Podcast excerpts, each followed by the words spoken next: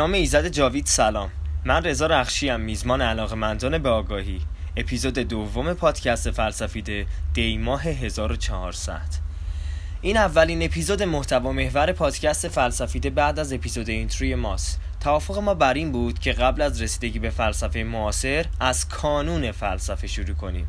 پس به همین صورت آغاز می‌کنیم.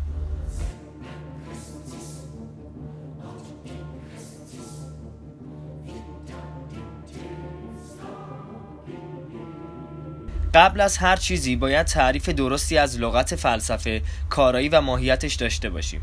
فلسفه جستجوی شناخت یا حکمت به خصوص آنچه به واقعیت نهایی و ماهیت کلی اشیا روادید و اندیشه مربوط شود در فرهنگ نامه آکسفورد تعریف شده. اما این فاصله زیادی که مخاطب بین خودش و فلسفه حس می‌کنه کاملا انتظایی و غیر واقعیه چرا که هر انسانی در برهی از زندگی شخصیش انفکاک و جدایی اندیشش از بدن و شناسنامش رو حس کرده و از همان نقطه عطف به کرات فلسفیده و تعمق کرده. لذا دور کردن فلسفه از ما بهترین تعبیری نیست که می‌تونیم داشته باشیم. مطالعه فلسفه به دو صورت انجام میشه. یکی پردازش موضوعات و مفاهیم به صورت تفکیک شده دیگری حلاجی کردن از سرآغاز تاریخ و سیر تکوین و تولور و رشدش. ما در فلسفیده تلفیقی از هر دوی آن را به کار می‌گیریم تا خالصتر و کارآمدتر باشه. جان کلام فلسفه با انحطاط زبان کمک به واضح فکر کردن و دستبندی مفهوم می‌کنه و به بیانی ساده تر فلسفیدن شفاف و تمیز اندیشه کردنه. بیایید با هم یه تجسم خلاق داشته باشیم. چشممون رو ببندیم و خودمون رو فرض کنیم که داخل یه اتاق نشستیم روی صندلی جلوی میز. یه سری خاطراتی هم داریم از اینکه سالها توی همین اتاق زندگی کردیم و تنها تکلیف روزانه ما نشستن روی همین صندلی و غذا خوردن و رفع نیازهای طبیعیه. آیا ما هرگز به این فکر کردیم که دلیل اینجا بودنمون انجام مستمر و بیمداقه کارهای روزانه آنچه ورای این چارچوب وجود کرده و در آخر نحوه وجود ما و اندیشه ما چیه؟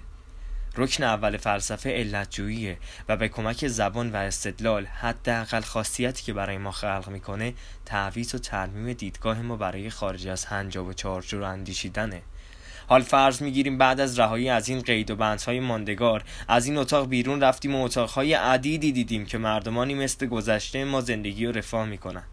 دومین حداقل خاصیت فلسفه اینجا پدید میاد. اینکه وقتی بهتر و شفافتر میاندیشیم راحتتر می‌تونیم ارتباط موثر برقرار کنیم و توجیهات ذهنی خودمون رو برای بررسی به کمر زبان ببندیم و با دیگران در میون بذاریم. برای شروع فهم فلسفه نیازمند آگاهی از مصادیق هستیم. یعنی اینکه بدونیم چه چیزهایی را می‌توانیم بفهمیم و چه مفاهیمی قابل شناخت هستند. فلزا با سه مکتب فلسفی بسیار مطرح و پرچالش شروع می‌کنیم و هیجان اپیزود رو بیشتر.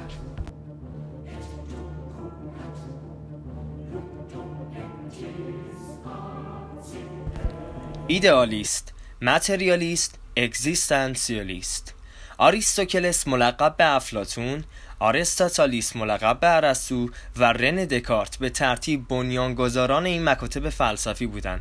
هرچند جنبش های عدیدی از هر کدام از مشاهیر و مکاتب مخرج شده اما هویت این اسمها بلا شک جز متأثر از این اساتید هرگز نبوده است. شالوده شخص ایدالیست بدین گونه است که جهان و مخلوقات انتظایی است و وجودی جز عناصر ذهنی ندارد. به طب متریالیست خلاف آن را باور کرده است و عبارت جهان چیزی نیست به جز را عقیده می کند برای مثال انسان و اندیشه چیزی نیست جز گوشت های پروتئینی و سیگنال های اکسونی عصبی. مکتب سوم یا همون اگزیستانسیالیست فارغ از پردازش دو مکتب پیشین خود و وجود داشتن رو تبرک می‌خواند و بیش از پرداختن به علت وجود یا عامل وجود آنچه حال و پیش روست را فراخوانی و دنبال می‌کند. همینجا توقف بکنیم.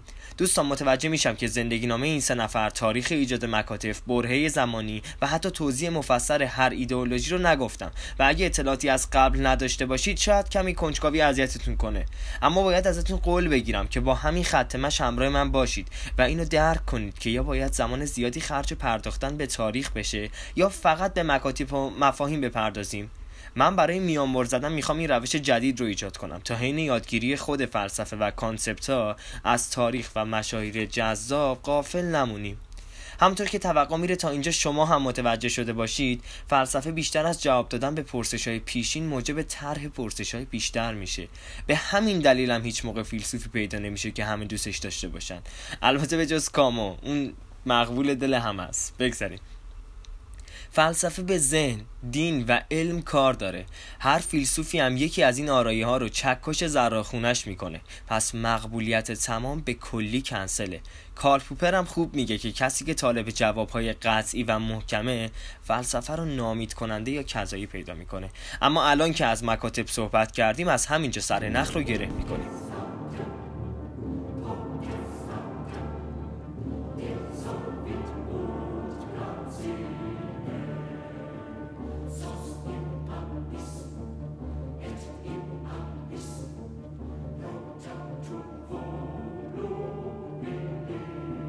آریستوکلس یا همون افلاتون حدود 470 80 سال پیش از میلاد مسیح متولد شده و سابقه تاریخی پرهاشیه‌ای داره. شرکت در جنگ اسپارتا جنگ با خشایارشای ایرانی شانه های تنومند اینا دلایلی بودن که لقب افلاتون که به معنی شهریاره بهش اعطا بشه. افلاتون شاگرد سقراط ایونی بوده و همون فیلسوفیه که موقع زندانی بودن سقراط داخل سوله و حتی نوشیدن جام شکران نظارگر بوده. نجیب زاده یونانی که جد سلطنتیش و ثروت اندوزی مانع از به درستی اندیشیدنش نشده. تعریف و تمجید تاریخ کاوی دیگه بسه. بهتر گزیدهای مرد تنومند رو بشنویم. یه تجسم خلاق دیگه.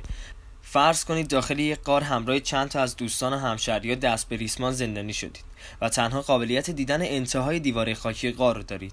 حیوانات جنبش انسانها گذر ماشینا کوچه پرستوها چیزی که روی دیوار از پشت تابش خورشید پدید داره منی که آریستوکلسم به زور و چنبات زدن تناب رو از دست و پا باز می‌کنم و همچنان که تابش نور حرم هدقه چشمامو میسوزونه به سمت ورودی خیز برمیدارم. از دروازه گذر می‌کنم و تولد در من مجددا رخنه می‌کند. به راستی آنچه می‌بینم نباید باشد. دیدن اسبهای واقعی به جای سایه کمسو و بیرنگ ماشین ها و پرنده ها چگونه این مسیر از تفاوت رو طی کنم تا آنچه می‌بینم را حقیقت بخوانم و گذشته را توهم؟ باید بازگردم و مردمانم را شهادت دهم.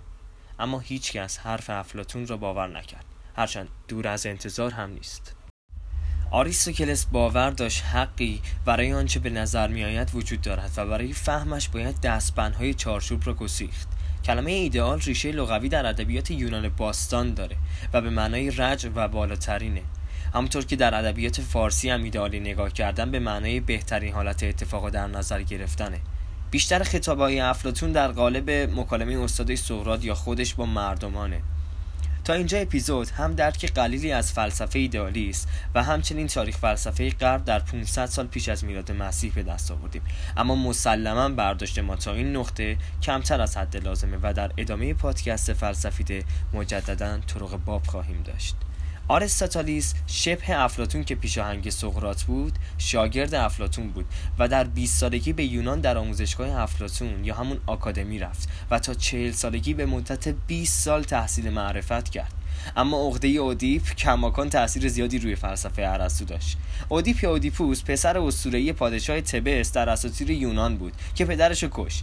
منظور من از این عقده اودیپ چرخش دیدگاه و ایدولوژی ارسطو بود. ارسطو برخلاف افلاطون آنچه ایدال و فرای تصور وجود می‌کرد را نمیپذیرفت و ماده و کالبد را عقیده میشمرد. ماتریالیست یا مادهگرایی به همین دلیل نامگذاری ایدئولوژی ارسطو شد.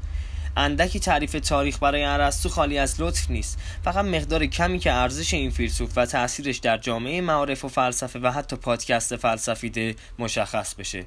اینکه فیلیپ مقدونی اونو برای پرورش اسکندر کبیر استخدام کرده. یا شاید بنیانگذاری علم منطق استدلالی و استقرایی. لقب پدر پزشکی. پرورش امپراتوری که در چهل روز مصر و حکومت بسلمیوس رو در آن خرامیده.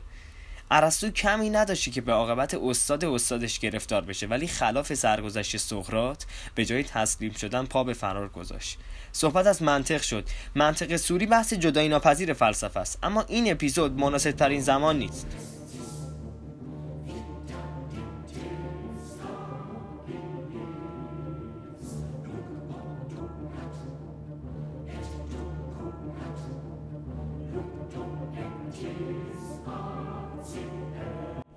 نفر بعدی رنه دکارت فرانسویه که ریاضیدان و فیلسوف چیره‌ای بوده. فلسفه این روشنگرد کارتسیانیسمه و بیشتر به نقش تفکیک ذهن از بدن معتقده. به همین دلیل پایه هایی رو توی زمین چارچوب کرد که مکتب اگزیستانسیالیست بیشتر از همه از این ایدولوژی الگو می‌گیره.